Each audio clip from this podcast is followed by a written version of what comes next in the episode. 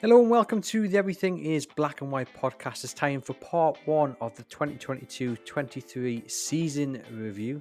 I'm Andrew Musgrove and guiding us through part one is Newcastle Fans TV Sam Mulliner. Sam's last few appearances on the podcast have been in the hosting seat, but I've kicked him out and he's going to bring us the joys of August to December in Newcastle United's fantastic campaign in which Champions League football was secured. Sam, thank you very much for popping on to the podcast. How are we keeping? Good, good. I, am I'm, I'm pleased you're hosting this, so I can be more opinionated.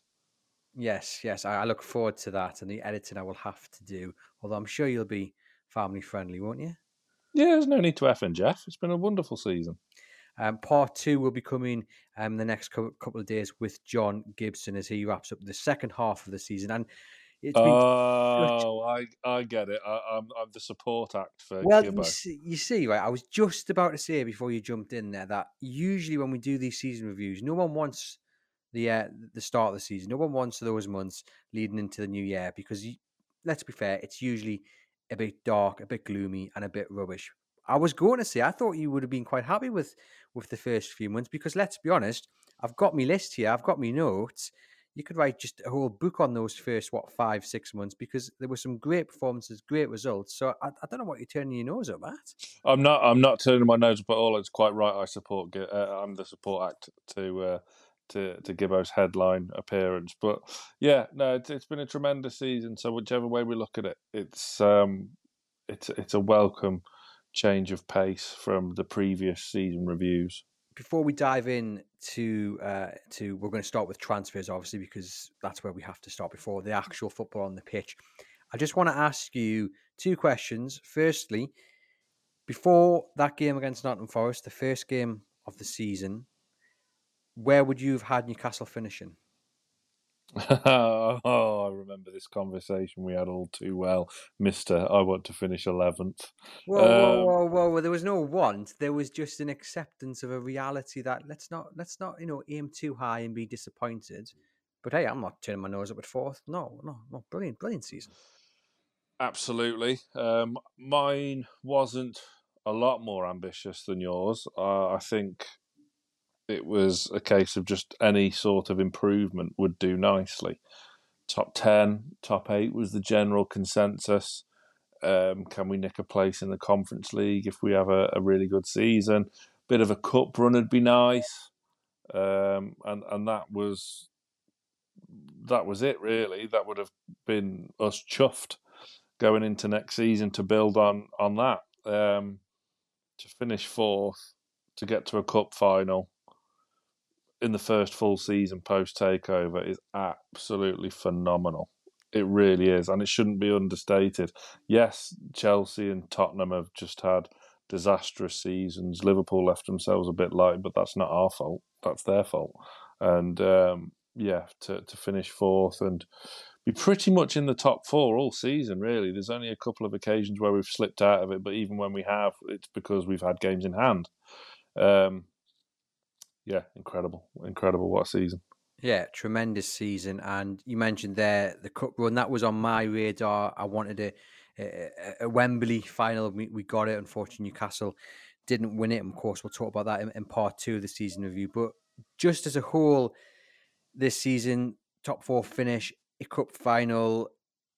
You know, if it wasn't for VAR, maybe a couple more points on, on the board as well. Uh, are you pinching yourself at just how well Newcastle United have done?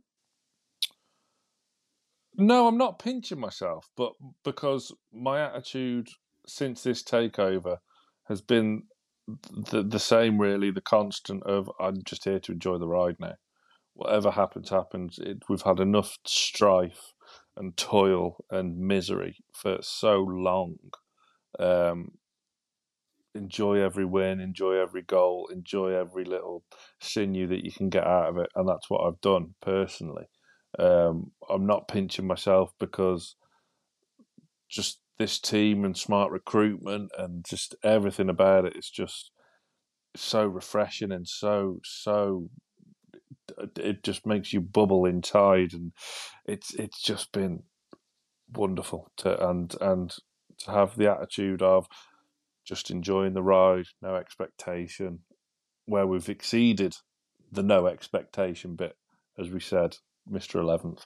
Um, so yeah, phenomenal, phenomenal, and maybe there is a bit of expectation next year, but again, I'm just enjoying the ride. If we can consolidate European football, then then I'm happy. It's it's just it's it's good times again. Yeah, it's excitement. I think ahead of next season, and you mentioned there the good recruitment, and that's where we're going to start. And I think the recruitment we saw in the summer gives Newcastle United fans a lot of hope, positivity ahead of this window that they're going to do exactly the same in terms of their homework, looking for, you know, not necessarily the most expensive player in the world, but a good quality player with a brilliant attitude. You know, they did that with the likes of Nick Pope, Sven Botman, and your man Alexander Isak, who's on the green screen behind me. But I want to talk about the first two first because with Alexander Isak, I think we have to put that into context with the run of fixtures that happened in and around him signing. So we'll get to him later in the show. But let's talk about Nick Pope first of all. 10 million pounds. What an absolute bargain. And I tell you what, Sam, I'm a little bit fuming that Eddie Howe didn't win manager of the year, but I expected Pep to, to get the nod. And I'm going to do a YouTube video on that uh, in the week about why I'm fuming. So let's forget about that. I'm more fuming, though, that I've seen so many pundits put out their team of the season, and Nick Pope is not the goalkeeper in any of them. I've seen Alisson in it. I've seen Ederson in it. I've even seen the Brentford goalkeeper in it. With all due respect, nowhere near as good as Pope. I just do not understand how Nick Pope is not getting the credit that he so so thoroughly deserves. He's been immense because there's been times where we've not needed him for ninety percent of the game, and then bang comes up with an absolute worldy of a save or a big big save just to you know, keep three points to three and not one, or keep a point to to a point and not zero. Yeah, he's he's been the keeper. See, when he signed, um, I kind of I wasn't scratching my head over it because we all know he's a very good keeper. But I thought, well, is is goalkeeper an area where we really needed to strengthen? Is he that much better than Dubravka? Dubravka, I would still argue, is is better with the ball at its at his feet than Nick Pope is, but you can't argue with the way Pope has gone about his business this season. He has been fantastic. He's the best English goalkeeper around. Yes, he's had that minor blot on his copybook with uh, the Liverpool um, red card but that didn't happen before uh, January, so I can't mention it on this part. Hmm, very true. Yeah, I think you're dead right there. What you say about his uh, initial arrival, I think here you had some people saying, "Well, he's gone down with Burnley," and, and even now we're talking about Newcastle potentially looking at players from Southampton, Leicester, and Leeds, and some of the responses, well, do we really want relegated players? And as me and Aaron Stokes continuously say on the on the Monday show, why not? It doesn't mean you're a bad player. It just means the team didn't gel, whatever. Doesn't mean you're a bad player. And so the second point is you mentioned there Martin Dubravka, and I was one of these people who questioned whether he was that much better than Martin Dubravka. But I think he quickly showed, especially when it comes to being a shot stopper, that he most certainly is the better goalkeeper. Yeah, you can't argue with that now. But uh, at the time, yeah, I agreed with you. Um, some of the some of the saves he's pulled off this season, just top top class, top class, and that part of when look because as Newcastle fans we're not used to having a good defense. It's it's it's it's not you know, and Eddie Howe can't coach a defense. Remember, let's not forget that point. Um, yeah, to to have him in the back when the odd defensive slip up has happened, and they have been very very rare.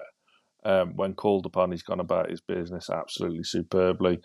Um, yeah, phenomenal, and he's, he's played through the pain barrier as well towards the end of the season, which I can't mention because we're doing part one.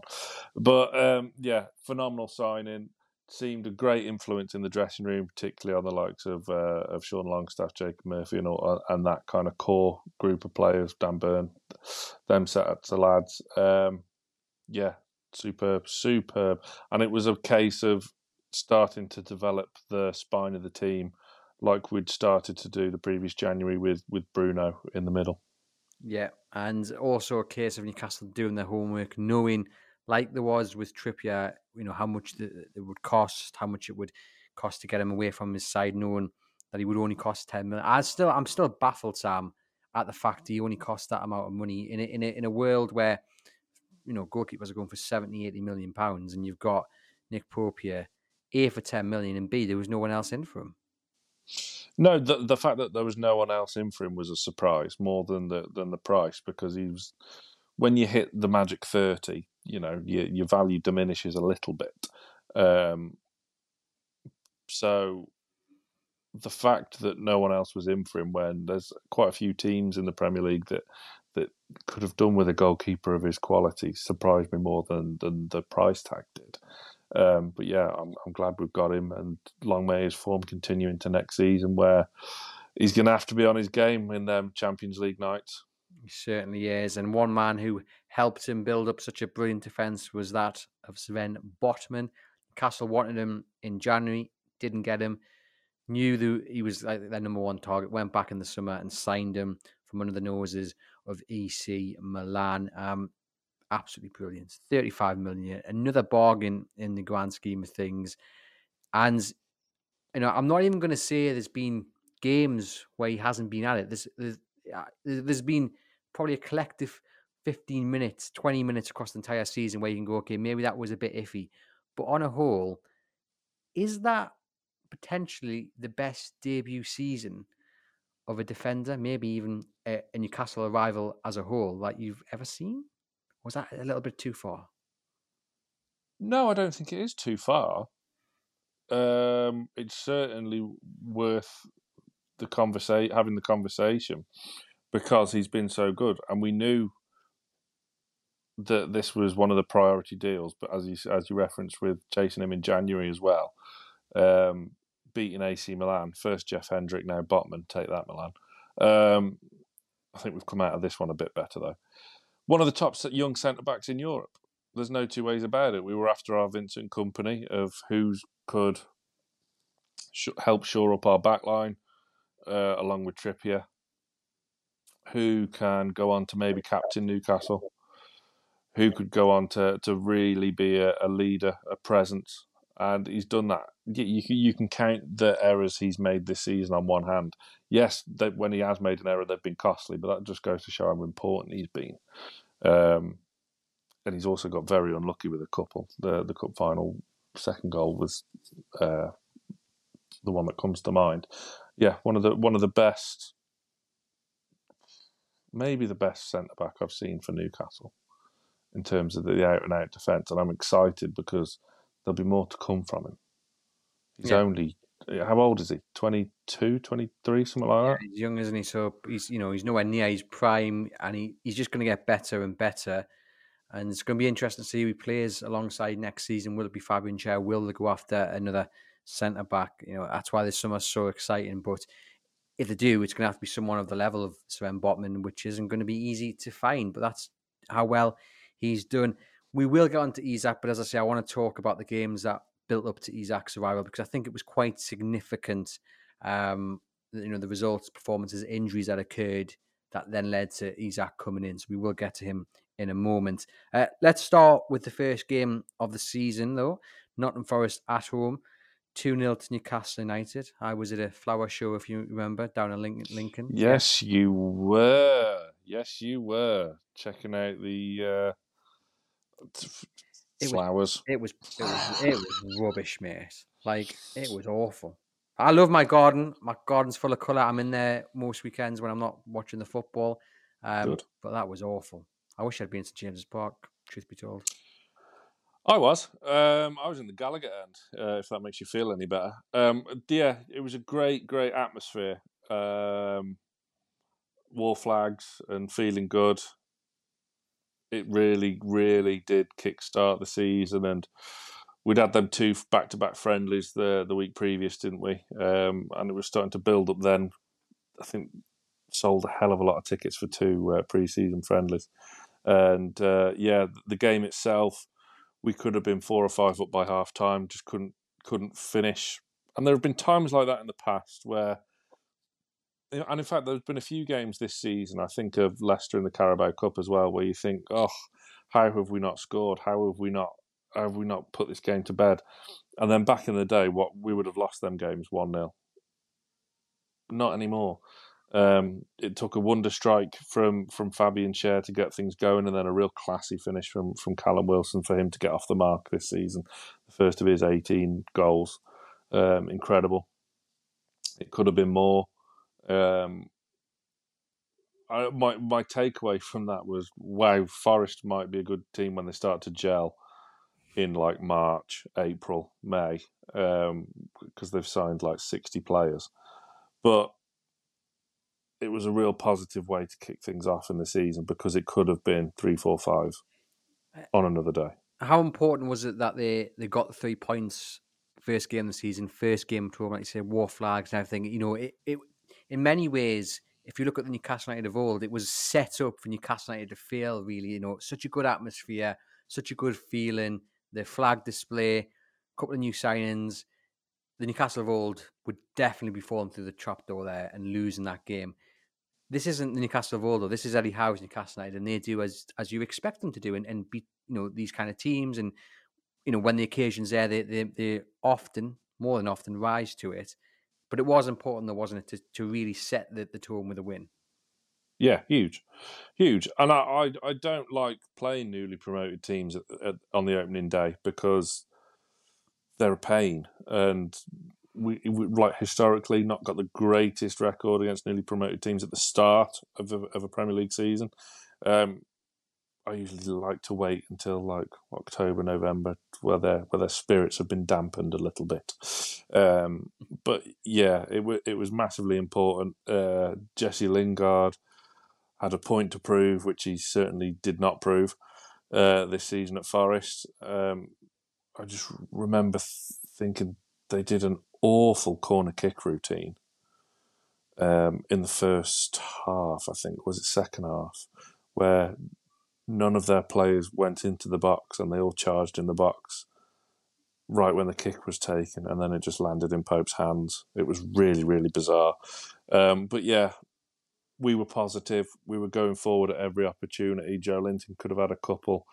Um, yeah, we battered them, and and two 0 was quite favourable to them, really. And it, I remember walking through the city um, in the uh, in the early evening, and the place was alive and buzzing and just filled with excitement, and and everyone was just ready for the season ahead, which we got off to the best possible start.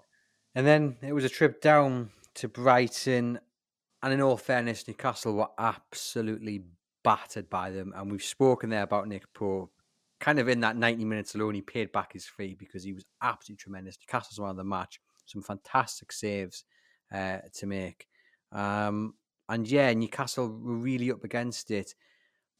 But kind of a sign of a good team, I guess. When when you're far from the better side and you still manage to claw a point uh, and bring it back to the Tyne side, it's a massive point in the grand scheme of things as well when you think about it. What huge away from that game? Uh, that we ground out a result and didn't get beat, which wouldn't have happened back in the day either. The the fact that we can go to these places because, as we all know, and many teams have found out this season, it's a horrific place to try and go and get a result. Um, they're they're a good team, real proper team, Brighton. I mean, the form of that championship season where we won it has just gone through the roof. Um, yeah, I- incredible. Um, but yeah, that game itself, that's one. And there's been a couple of games like that as well where we probably should have lost, but we didn't. And, you know, that's a sign of a good team, sign of a together team, and, and a sign of a team going places where they can dig in when necessary and um, turn a loss into a scrappy point because it's necessary. Yeah. I think that's what I like about Eddie Howe is that when he sees trouble coming down the road, he can adapt to it as well. I think we saw against Leicester uh, when they needed that point to secure Champions League football, straight out the traps, high pressing, and then as the game went on, even though it was just for a kind of a ten minute period, they sat back and absorbed the pressure because I think they realised they couldn't go at that pace for the rest of the game. You know, and it worked. And obviously, you know, um, you know, they got the point. And it's similar against Brighton as well, where you saw kind of two sides of of Newcastle United in that game. So uh, the Brighton game at St James's Park, sorry. So yeah, it was a, a good outing for, for Eddie Howe's side there. Then it was Manchester City at home, three three, and in truth, Newcastle should have won that game. They were absolutely tremendous. It was for me the best atmosphere I've felt at St James's Park in, in, in a long while. And I know how good that Arsenal game was the season before, uh, but for me, just to be sitting in the stands and it was just it's hard to describe just how good the atmosphere was, and it was matched by the performance on the pitch. And to be coming away thinking we've thrown away two points there shows you just how well Newcastle did in that game. Yeah, that game was all about one man, and I actually met him the day before that game. Maybe it was a coincidence that he put in such a performance after a little pep talk that I give him. But Allan St Maximin, that that I hear so much from fans and this isn't a criticism to the fan base because football fans as a breed are quite fickle, myself included, and and you know, but when I hear people say, "Oh, St Maximin should leave," he's he, this, that, and the other, rubbish, absolute rubbish. Um, St Maximin should stay, and we should keep hold of him for as long as possible. Yes, he can have you tear your hair out sometimes, and yes, the consistency is is lacking somewhat at times, but before he got the injury in the game after this City game. Let's just focus on this first. He was absolutely electric. He had Kyle Walker on toast. He got two assists and uh, uh, won the free kick for Trippier's goal. The, you're right about the atmosphere as well, electric, and the fact that we went 3 1 up and drew 3 3, and no one was really angry or bitter or disappointed. The atmosphere was still amazing come the end.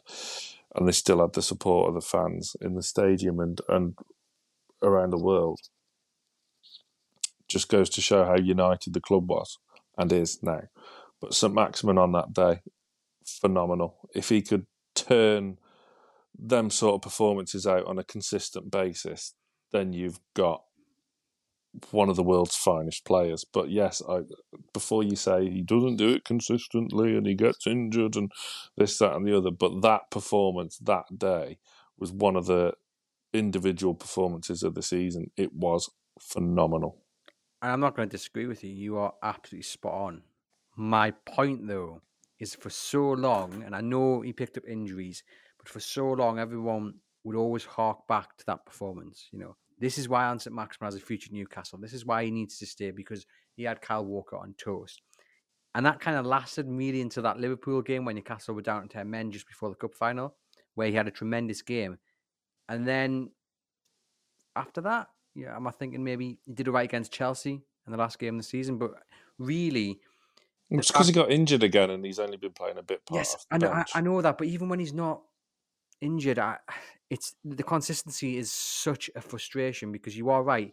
When he does it, there are a few better than him, and to have a, a fullback like Kyle Walker running absolutely scared and he terrorized him shows you you know the levels St Maximin can get to, but what we need from him is like you said to, to, do that week in week out, and we need it to happen where we're not pinpointing one game out of seven or eight where he's done it, and we that's his defense. Because quite frankly, where Newcastle need to be, that's not going to wash for much longer. Mm, what happened in the next game though?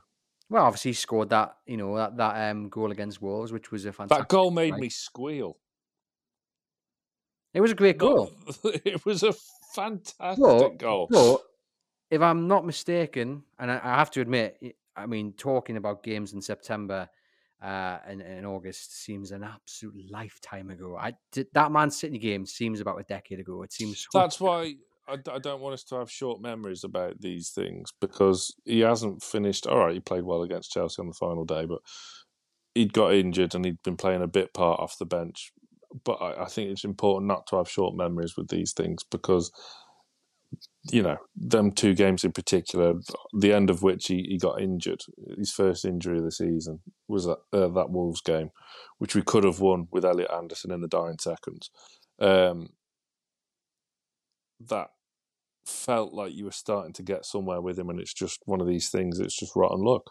But had he, he didn't have the best of games against Wolves. I'm not mistaken. He scored a wonderful goal, but he was quite quiet, wasn't he? Am I mistaken? That's that's what I've got in my head. But I mean, I'm sure our listeners um, otherwise.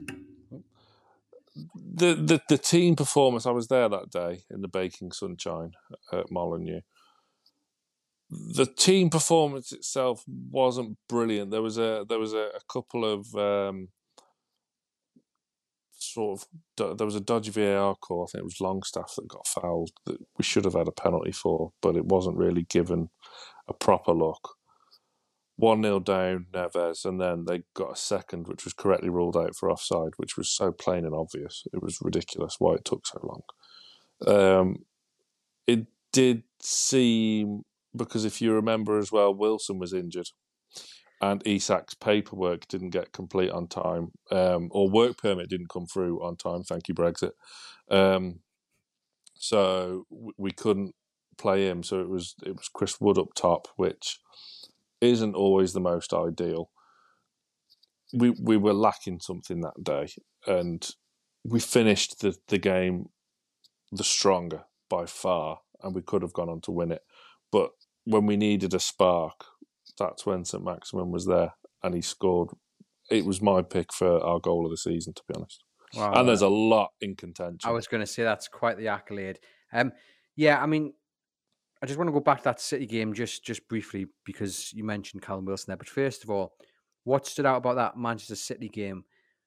You know, it was the first game really. Well, it was the first game against a big, big side, and usually, you know, under Steve Bruce and even Rafa Benitez, Newcastle would sit back, try and absorb the pressure, and if we get a point, it's a bonus. And what we saw was the first test of Eddie Howe against these top sides. What is he going to do? Is he going to sit back and mm. defend? Mm. No, you're in our house. You're going to come here and we're going to rattle you and we're going to take the game to you. And you better beat your best to beat us. And like I say, they should have they should have picked up all three points Newcastle. And it was a, it was a I think it was a big moment for Eddie Howe, and we got to learn a lot about him. I know he'd been in the job a little while, but I think we really did get to to learn a little bit more about him. That he's not he, he's not going to set up aside to be to be you know fearing these big teams. He's going to set up aside to make them fear Newcastle United. Yeah, because what you, what we've been kind of accustomed to for for so many years with Steve Bruce and and, and Rafa Benitez, as you say, is is Howe now going to go five at the back? Are we going to switch back to five at the back just for just for this game? City, you know, and and the same. I, I remember thinking when we were going to Anfield as well, which I think was the game after that, uh, after the Wolves game. Sorry, um, is he going to play five at the back? Tough place to go. Blah blah blah. No, four three three the way we play. This is how we play. This is our identity.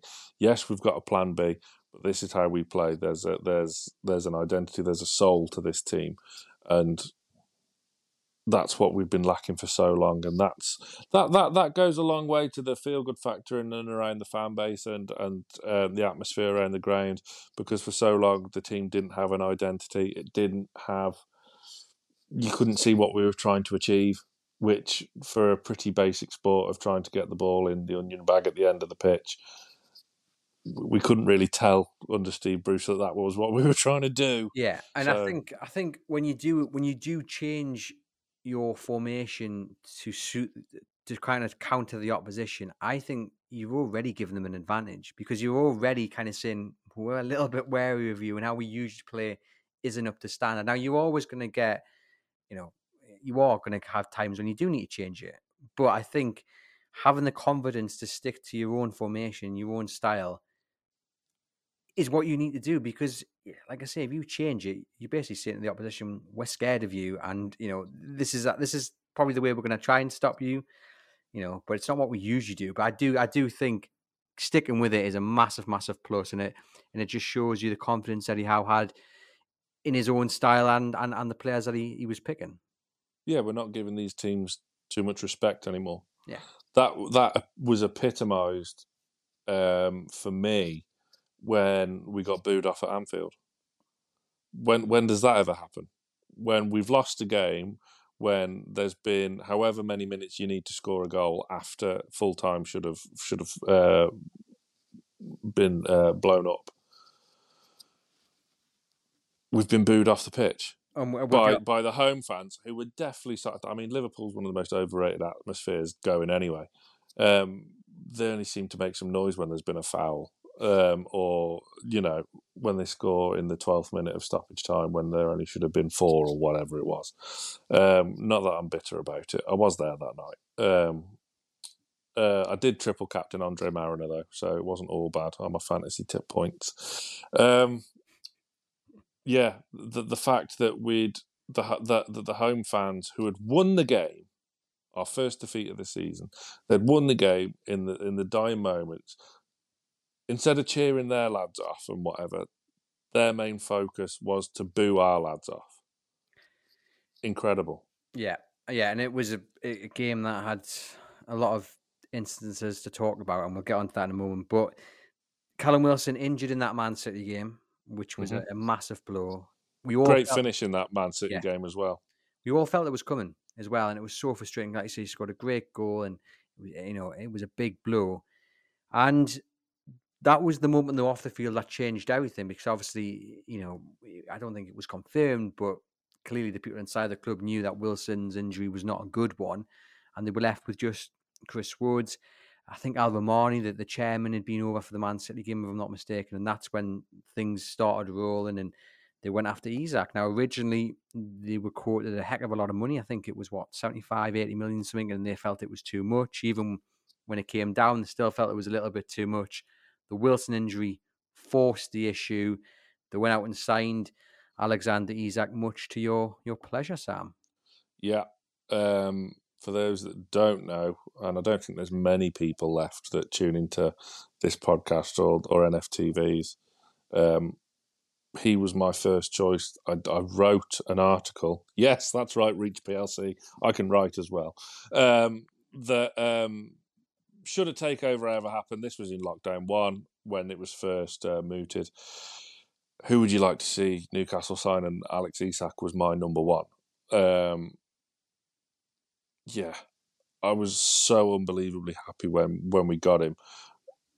The potential he has, which we're now starting to see, particularly in the second half of the season, which we obviously can't talk about. Um, but the way he had to be introduced in the team was very un Eddie Howe like because of Wilson's injury. Normally, like Bruno and, and all the other signings, Botman didn't start against Forest, remember? Um, so it's not like he had a slow introduction like the other signings usually have. Isak was straight in at the earliest opportunity at Anfield, got his debut goal. Great, great finish. And he's just going to get better and better and better. I don't like him stuck on the left. I think it works when we're chasing a game, um, i.e., Southampton at home. Um, but I don't like it from the start. I will say that. Um, he has got all the attributes and the physical stature of Thierry Henry, which I which I I knew all along, but I was hesitant to say because I didn't want grief off people. I didn't want to. Um, I didn't want people to think I was get carried away. But I knew what I saw, and I I I, I liked what I saw for a very long time. Um, yeah, he's he's a special player, and he's yeah.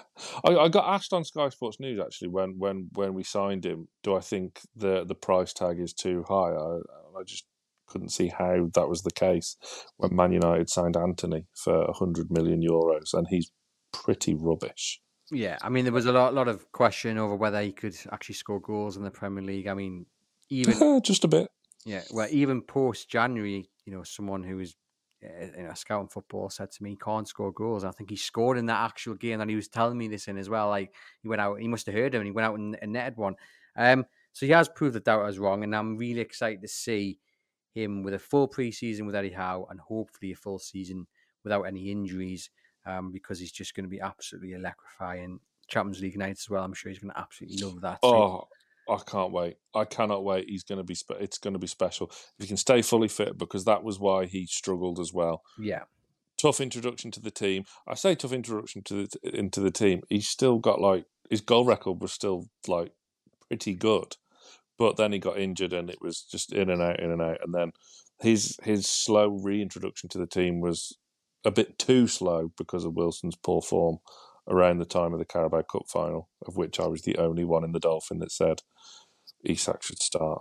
You I were. was, I was You were. No, no. Well, to be fair, though, I'd said in the build-up as well that I think Isak should start ahead of Callum Wilson. But anyway, anyway, that's for part two, Sam. Stop trying to steal Gibbo's. Well, I'm not going to be on part two. You've got Um, someone much, much better. 2 1 against Liverpool. And you mentioned there, I mean, it, honestly, it was one of the, I was in sunny uh, Mallorca watching that game. I was the only Newcastle United fan in a bar of Liverpool fans. Um, and yeah, I think the that- biggest takeout from this part of the season review is you have a lot of holidays and away days during t- uh, season time.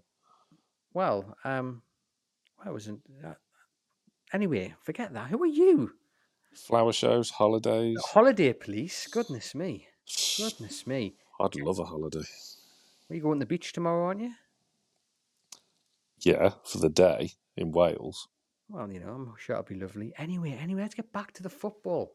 Let's not get bogged down in who Let's get- let's get goes on more holidays. Let, us get bogged down. Well, Aaron Stokes gone, goes on a heck of a lot of holidays, as our audience knows. But anyway, let's get bogged down in the scandal of VAR because that Liverpool game had a VAR incident. Uh, the offside, Isak scored a second, which then was ruled out. First was brilliant. I mean, the way he ran in and, and, and finished it, lovely. I mean, that was his introduction, wasn't it? That was the moment. I mean, his first first appearance, wasn't it? By all accounts, that yeah, was debut. yeah, that was the moment you kind of go, okay, we've signed something a little bit special here, and he should have had he should have had two goals to his name. Yeah, I have to be honest. But his second goal was the um, the other end of the ground. It was at the Kop end, wasn't it? So we were at the we were at the other end, and I thought it was off, but I didn't realise obviously just how close it was. And I'm not how thick you want them VAR lines to be. I I don't want to sort of. I mean, that one's not even worth dwelling on really because we've had worse. Yes. Oh, I've got, I've, I've got. I've got the next one written down. Don't bel- don't worry, that's coming. Yeah. So that that one was incredibly disappointing, and that would have put us two 0 up at um, against one of my least favourite teams in the division, and that would have been a very special night. But With, with the, yeah, the fact Newcastle were, were defeated, and again they didn't have it all their own way. There were there were moments, but if I remember correctly, largely Liverpool were on on, on top. I think, um, but they weren't battering Newcastle. I don't think the performance was was that bad. And I feel like that was another important moment. no, it wasn't well, bad. Um, where you, you lose against Liverpool, but again, the game could have gone either way, and it, it was just I was really encouraged by the performance despite the the result. and they knew it, which is why we got booed off. They knew it. They knew they'd had, they'd been in a, into uh, because they'd had a poor start to the season as well, didn't they, Liverpool? And they knew they'd been in a game. Um, there was a lot of. I thought Almiron was was very good that I think uh, that night. I think I, I remember our wingers were were fantastic. Um, yeah, it was one of them where we'd lost the battle, but maybe we'd won the war, which of course we did because we finished fourth and they finished fifth. Um, but again, it was how it was the start of the S housery and um, this new attitude about the squad where we're not just gonna lie down and, and roll over for these big teams. We're going to get in your face and do what we've got to do to try and get a result. It didn't work that day, but it did more often than not. Yeah, and there was a bit of carnage on the touchline as well, wasn't there? Yeah, yeah, love all that. Yeah, I you, mean, gotta have a, you have a bit of needle. yeah, you've got to. And again, it just showed you how rattled Liverpool were with the way Klopp celebrated his team and what have you. And the, Liverpool were rattled at Newcastle. And I don't think it was just to do with that game. I think it was also to do with the bigger picture as well, which, as you say, has now become a reality. You know, they know Newcastle United are going to be a force to be reckoned with, and it's not going to be as easy as it has been in recent years to be in the top four. And I think as well, it was another sort of chapter on the development of Joelinton into him turning into a player that's, or maybe that was the Benfica friendly where he got sent off.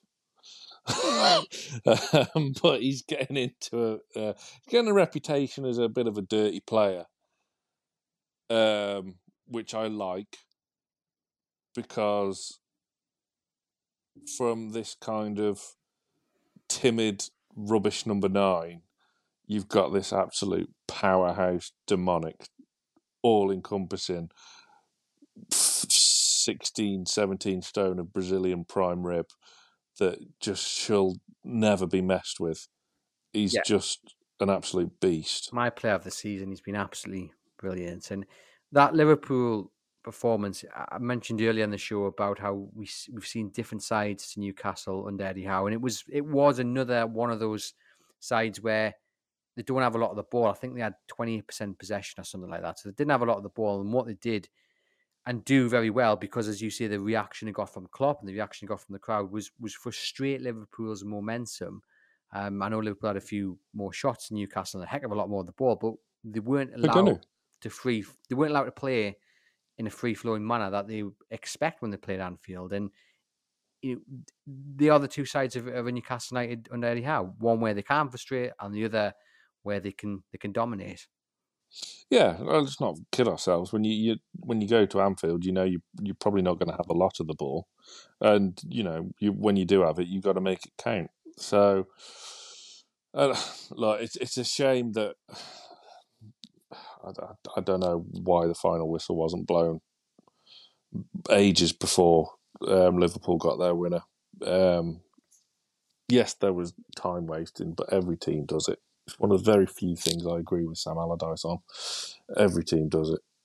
Uh, so it, it, it's a shame we lost that game, but it was one of them where it was still once you got over that last second defeat, it, there was still a lot of positives to take out of that game. A Yeah. lot. And it- you, you you felt like Newcastle had been robbed, which is which is which is a good feeling in many ways that they haven't been battered by Liverpool. You know, they haven't Mm. turned up and just you know just rolled over. They were very unlucky not to at least get a point, if not all three, and that wasn't always the case under previous managers. Again, the top sides. Um, we move on to nil nil against Palace, and VAR again.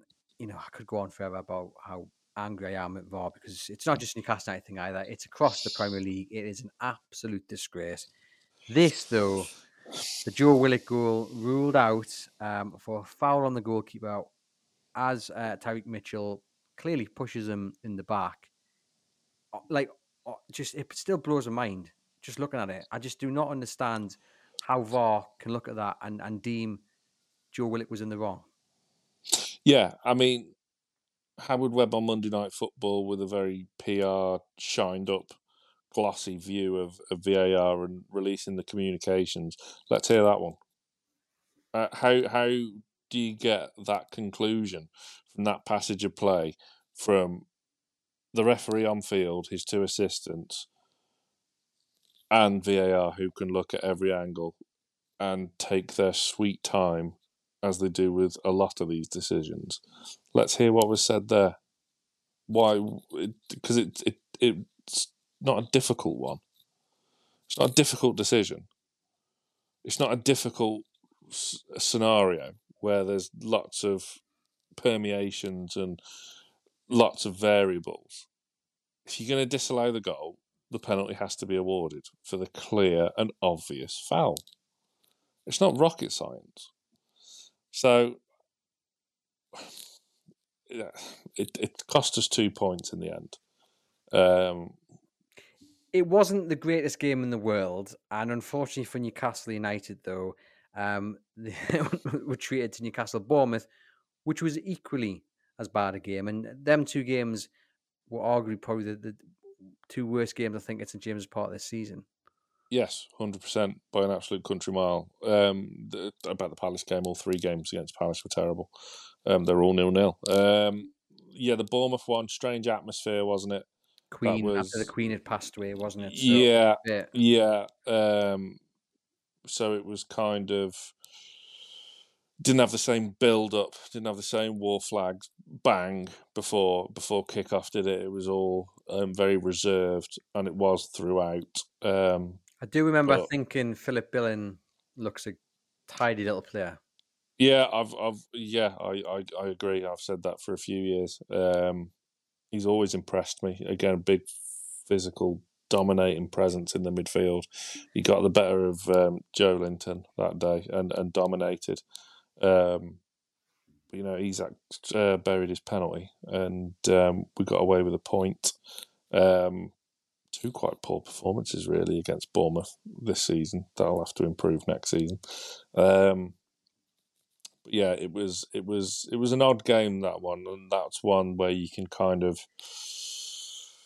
ignore the run to use a a, a horse racing terminology. Just that that the form of that game is just better left left alone and ignored because it was just one of these days and events where it was just it was a write off from the start, really, wasn't it? Yeah, yeah, it, it wasn't. It wasn't right, was it? You've then got the trip to Fulham, which I think was a massive game because you were looking at it. If you can't beat Bournemouth and you can't beat Palace, and I know the goal was wrongly ruled out, but that aside, Newcastle didn't really do much. So I felt Fulham was a massive, massive game because if you can't beat Fulham, then you are kind of asking, well, what, what are Newcastle looking to achieve this season? I know it's still relatively early on in the season, but I felt it was a game that Newcastle United really had to, to, to pick a win up. I don't know. Fulham had started really well. Fulham had started the season really well. Um, it was a game that concerned me. I wouldn't say, oh, we really need to win this today, but I, I went into that game probably not expecting to win not the way we did. An early red card always helps, though. Um, it was just the start of the rise of Miggy Almiron, wasn't it? I've got written um, down here the Miggy Wonder Show. That's what mm, I've got written down. Yeah, it was. It was. We ran riot. Um, the the the second goal, Almiron's volley, beautiful passage of play, lovely ball over the top from Bruno, and then uh, outside of the foot volley to lob the keeper, and and yeah, incredible. But did he mean it? Yes, of course he meant it. He knew what. Yeah, he I think doing. he did. I think he did. Yeah, it's such an important win, four one, and it was like you say the start of of what was to come. You move on to Brentford next, five one win at home, and again the atmosphere absolutely brilliant. And you just felt Newcastle United would, were just really starting to get into the rhythm and, and, and build into something that well, has led to where we are now, essentially. Yeah, and it was when our attack really clicked into gear because we weren't just beating teams; we were battering them. Um, how many times have we scored more than uh, have we scored four or more goals this season? Incredible, just such attacking prowess at times.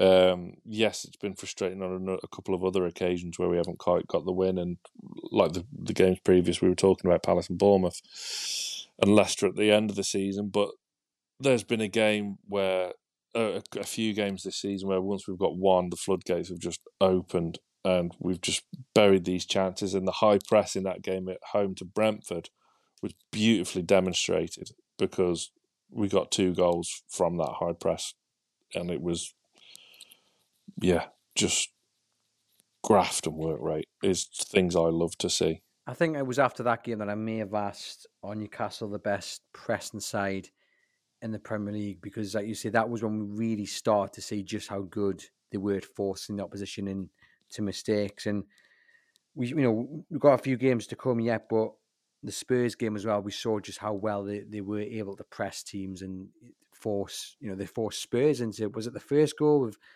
Wilson's goal, yeah, with Lloris. Yeah. yeah. it was the first goal, wasn't it? Where Lloris has come out and and there's there's a lot of contact between Wilson and Lloris, and um, Wilson picks the ball up and, and lobs the Spurs defence and uh, and Lloris, and it goes in. Lengthy VAR check, but the on-field decision, and there is this is the thing with VAR as well. There's this kind of unwritten rule of umpire's call to to use a cricketing analogy. How many sports can I use analogies for in this today? Um, we're on two, but yeah, um, the umpire's call thing, which which I've, I've mentioned a few times um, this season on bits and pieces.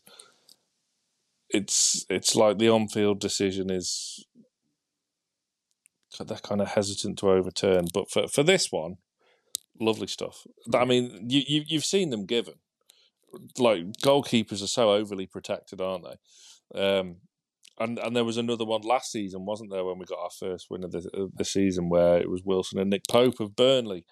Um, there was contact for, but from Wilson's perspective, great to see him fit back in the side, and classic number nine play, classic Callum Wilson, if you like. He's someone who again likes to to to get in the keeper's face and um, kind of push is push the boundaries of, of what's acceptable for for a striker to get away with, which he's done so often, and he's great fun to watch sometimes. And um, yeah, that followed by another lovely goal, which if Mo Salah would have scored it, you would you wouldn't have looked twice from Almiron, from great work from uh, Sean Longstaff as well, who really rose to prominence probably in the second half of the season, you would say. So I'll let you and Gibbo praise Sean Longstaff um, next week. But yeah, it was it was another one of them games where, whilst we've not got a bad record at Spurs in recent years, we took a hide in there at the end of uh, last season, didn't we? After taking the lead, so so picking up that win on the back of two really good, good heavy scoring wins as well, just made you think, hmm, where can this team go? Uh, for me, the, the, Spurs game, Sam, was the biggest win under Eddie Howe's management. I thought it was the the turning point, the message that was sent. You cast out of here and they mean business because I think people expected Spurs to to win that day. They've gone down to Spurs Stadium and and deservedly won, and it yeah. was a fantastic performance. And I do think that was maybe the result and performance where people stood up and said, okay, maybe Newcastle United aren't messing around here. I mean, before that, just just quickly, we had the nil nil at Old Trafford when Newcastle United should have won. Joelinton should have scored. They played really well there. They would have left the red side of Manchester feeling like they'd dropped two points. 1 0 against Everton, which was a frustrating, frustrating evening. I remember the the, the goal from Almiron was absolutely fantastic.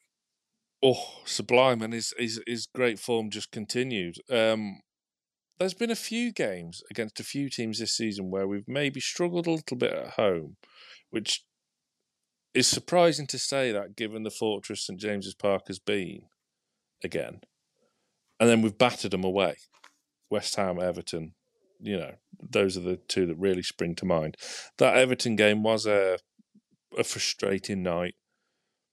Man United away was frustrating in another sense, but again, that's a game where you've gone to big enemy territory from one of these big four, six teams or whatever. And you should have got the points. You should, you should have, got something from Liverpool. Penalty as well against Manchester United, yeah? Wilson on Casemiro, uh, Casemiro on Wilson? No, are you are you not in the camp that's a penalty? I wasn't at the time. But now you've seen plenty of slow motion versions of it. You definitely are now. Yeah, again, I think again, I think that's just umpire's call had it been given on the pitch, would they have overturned it? Probably not. But because it hasn't been given on the pitch, they don't want to. They don't want to overturn too many decisions like that because you then lose confidence on your on-field officials, which which shouldn't be the case because it's there to help and do a job. But there's just too many incidents. I mean, look, yes, we've had our our real big VAR woes this season, but there there've been there've been plenty worse as well in other teams. Um, but yeah, there, there was the Everton to win one 0 at home is another one of them nights where we would have lost that game a few years ago. You know, so it doesn't matter how you win, and, and Almiron another fantastic finish, which again on another season that could have been goal of the season, but it's not even in the top three. It's probably not even in the top five. Um, yeah, he was just on. He was just on fire, wasn't he? And it was like, who's this? He's had three years here and done not a great deal. And at the start of the season, is he going to? Maybe we should sell him. You've you're at the time now where you've got to give him a new contract or you've got to sell him he got a new contract and phew, he uh, he's more than proven his worth now. Fantastic season. I always believed in him. I know there you did. you lot when he was rubbish. I always believed in him. Mm, For so long, the Miguel Almiron fan club was a member of one, but uh, he's he's proven all that doubt as well. I'm joking. I'm joking. I'm sure there was many more who believed in him. Um, yeah. So that Spurs game, fantastic. Then it was Villa at home, and Gerrard had been sacked, and Unai Emery was coming in, and it was the whole oh, there's Newcastle's first choice against Newcastle's second choice, and no one cared. No one, no one, no one cared at all. And Eddie Howe showed exactly why uh, Newcastle went after him and exactly why he's loved on Tyneside 4 0 against Aston Villa. yeah, I loved this game. Uh, Emery was my choice.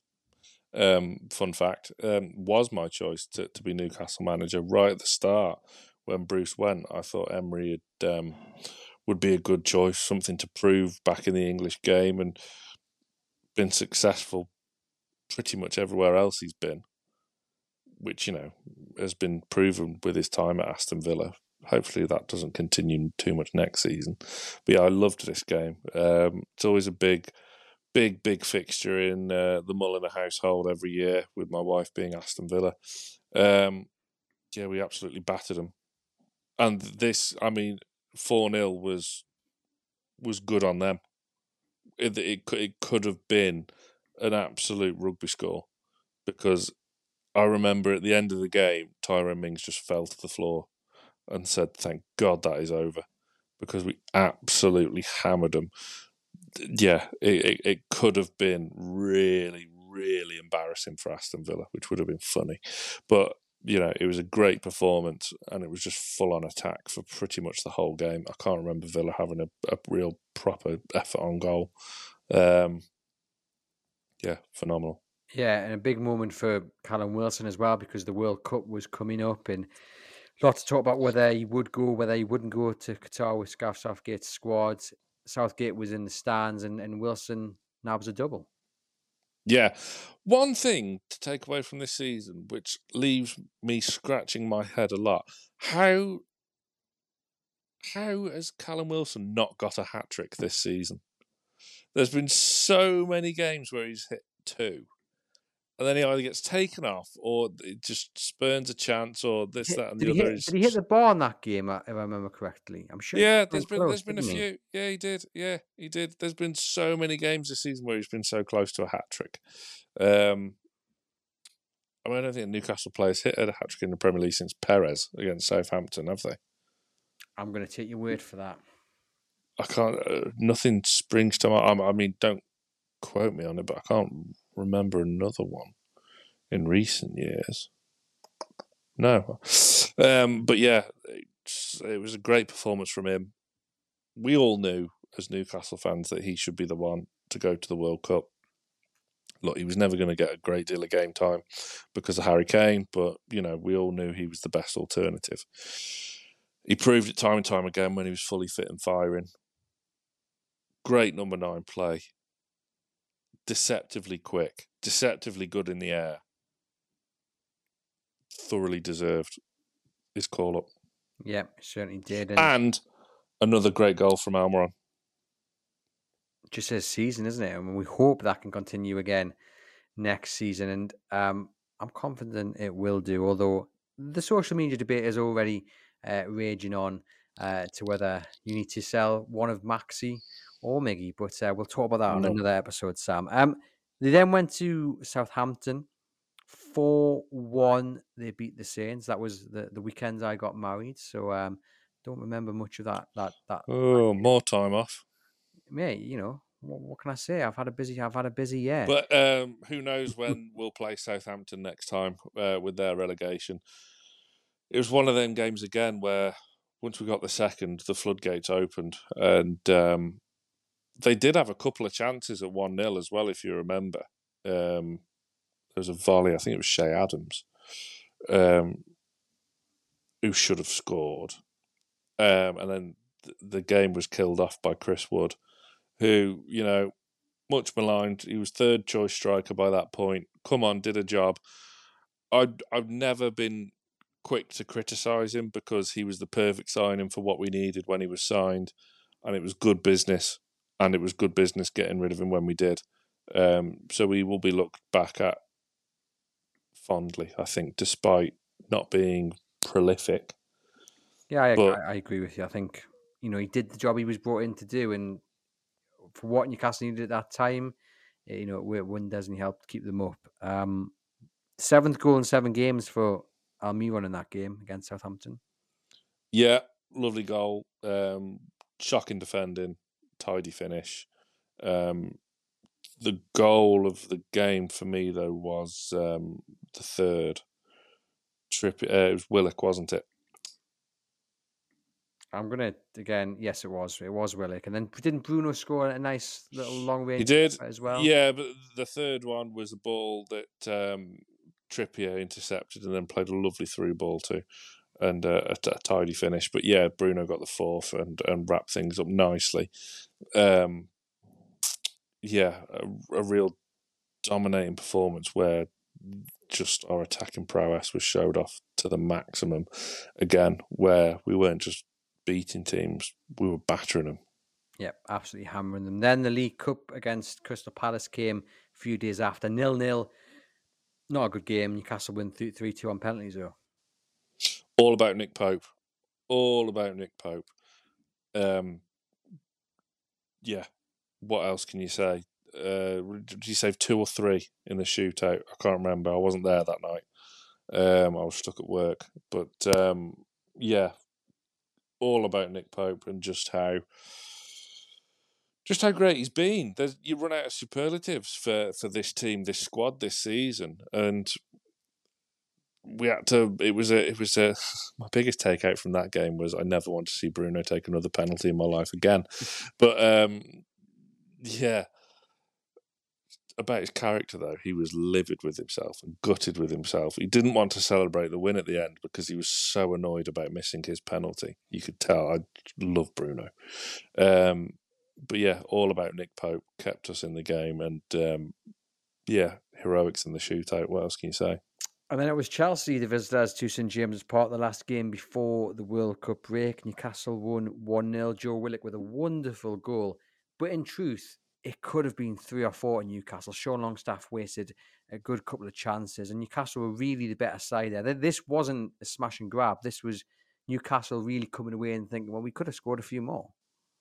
No, it wasn't a smash and grab at all. I was I was there that night. Um, so hungover as well, but um, that's a different story. Um, yeah, it wasn't a game. It wasn't a smash and grab. You're absolutely right. Chelsea had one proper chance all game from Conor Gallagher, and that was them done.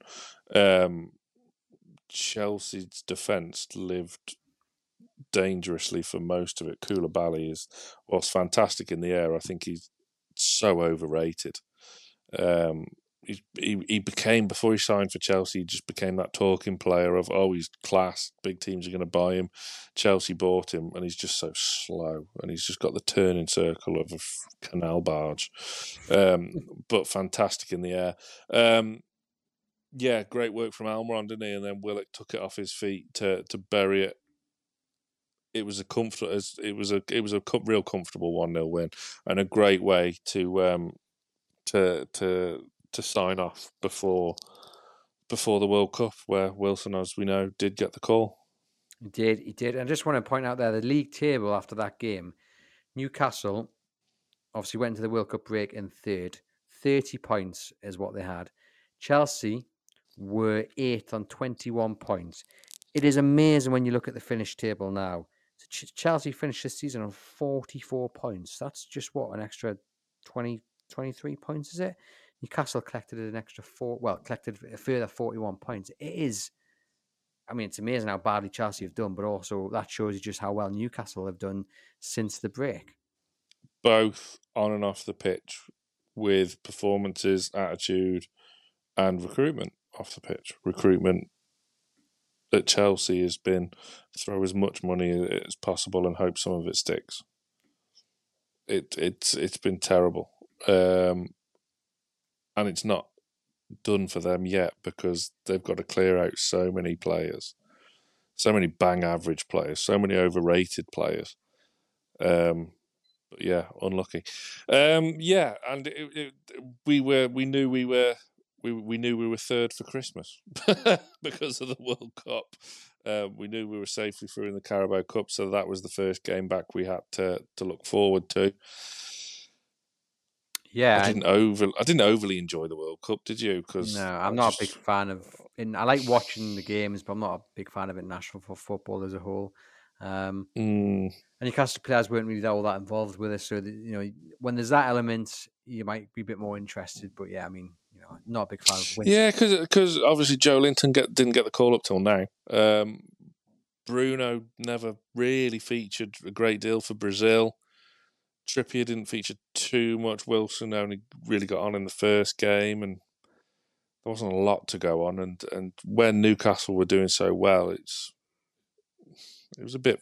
It yeah, came at. It was the worry that it stopped the momentum. The way it came at the yes. wrong time, didn't it? But um, you know, I think what I liked about that is Eddie Howe always said, "Well, it is what it is. I can't, I can't do anything about it. We've just got to kind of deal with it." So important to finish, you know, the, the games up to that point with it, with a with a win, knowing that you come back on Boxing Day, you know, third in the league. You mentioned there the League Cup they'd beaten Bournemouth on the 20th um, of December, so that was the first game back, wasn't it? An own goal uh, got Newcastle through to the next round. I, I, don't, I don't remember that game being being one one to remember. Um, it was terrible, but and that that was what was concerning because you think, oh, come back looking a bit leggy. Like whilst not all of our players, I mean, the the great thing was that um, Brazil got knocked out so early. Um, you know, and, and most of our well, no, pretty much all of our players came back um, in time, ready to go. Um, but yeah, the Bournemouth game weren't great at all, and that was the big concern. But I suppose it was good to get that one out of the way with a positive result, so we could kind of come back all guns firing against Leicester, which is what happened. Yep, Monday night, Boxing Day. Chris Wood with a penalty after the third minute. Almiron in the seventh minute, and Joelinton um, just of the half hour mark, getting the third, and you know it could have been more again. Um, Three goals in half in the first half an hour, rubbish. I know, I know. What were they thinking? But could have had time for another couple. It was a dominant performance and put Newcastle up to second in the league. Yeah, smashed them. Um, and it, again, it was this attitude of which we've seen more and more of. Right, start fast put them on the back foot straight away. Don't give them chance to breathe. Don't give them chance to let them get chance to settle. And uh, yeah, Leicester was shocking that day, but we were very, very good. And Almiron's goal was fantastic, fantastic goal. Lovely inter- interchangeable play. It was it was great. And um, Joelinton, a quick word on on him: eight goals from midfield. Who would have who would have thought it? Absolutely tremendous. That, he's more prolific in midfield than he was when he played up front. Um, then the final day of well, the final game of, of, of the year was against Leeds, nil nil draw, thirty first of December, so New Year's Eve. Again, Newcastle had their chances. I don't remember it being being really a game of of much to write home about. I guess what the important takeaway was is that a year ago to that date, Newcastle were 19th in the league, and they finished 2022 third in the Premier League. And as Eddie Howe said after that game, it really had been a year of real progress. Like you wouldn't believe. I mean, I, I don't. The progress we made in them 12 months. I think only Leicester, when they won the league, you can only you can only compare that to really. Um, it was just unheard of. It was just the difference, the atmosphere, the change of atmosphere in around the club. Obviously, all stemming from from the takeover.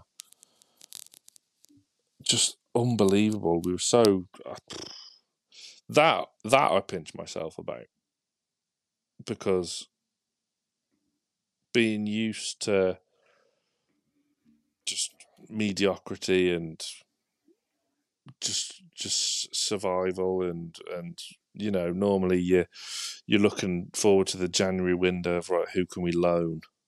Who who can we get in on loan to so kind of get us to 40 points? And we finished the year what did we lead Chelsea? So we we came back so we finished the year on 34 points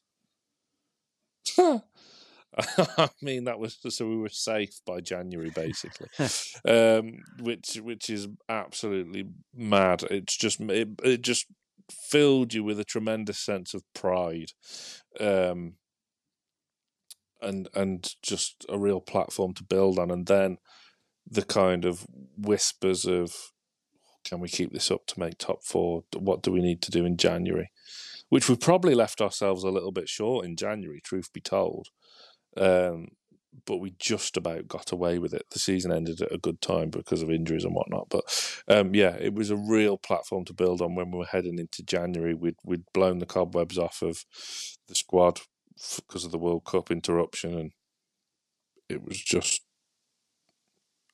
it was just it was just absolutely magnificent to be supporting this football club that's just been abandoned for too long. It's I, I mean, look, we've we've all spoke about it millions of times now, and yeah, it's just life is great when Newcastle are winning, but and it's been so many years. It certainly is, and that result left Newcastle unbeaten in 12 games. It was a run that went back to August.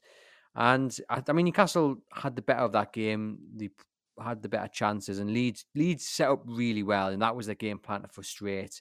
Um, and and they did it. Um, obviously, you know, not an important point in the grand scheme of things for them because they've still gone down. But I do remember thinking, you know, they've had a game plan and it worked, and maybe Newcastle are going to have to learn to deal with that, where teams have started to work them out, uh, maybe, and that was something that we're going to have to work on through January. Maybe sign another attack attacking forward because Callum Wilson has been ill after his return from the World Cup, and he's out still out as well. We forget, you know, Isak was out for a heck of a long time, wasn't he? Yeah, um, he was. But my final question to you about 2022, the, the first half of the season, Sam, is what were you left expecting in the second half? Were you expecting Newcastle to maintain the push for Champions League football? Mm, no, not Champions League. I thought we were pretty nailed on for a top seven finish. I didn't think we'd keep it up. I've got to be honest, I didn't think we'd keep it up to get top four. I thought our focus was getting to the cup final. Um, there had been, whilst we went on that tremendous unbeaten run, if you're going to nitpick, there'd been a couple of home draws there, which should have been wins. And that's seriously nitpicking. But to, to not, obviously, we, we spent a while speaking about that Liverpool game. We didn't lose again. We didn't lose again for the rest of the year. Um, it's just out of this world.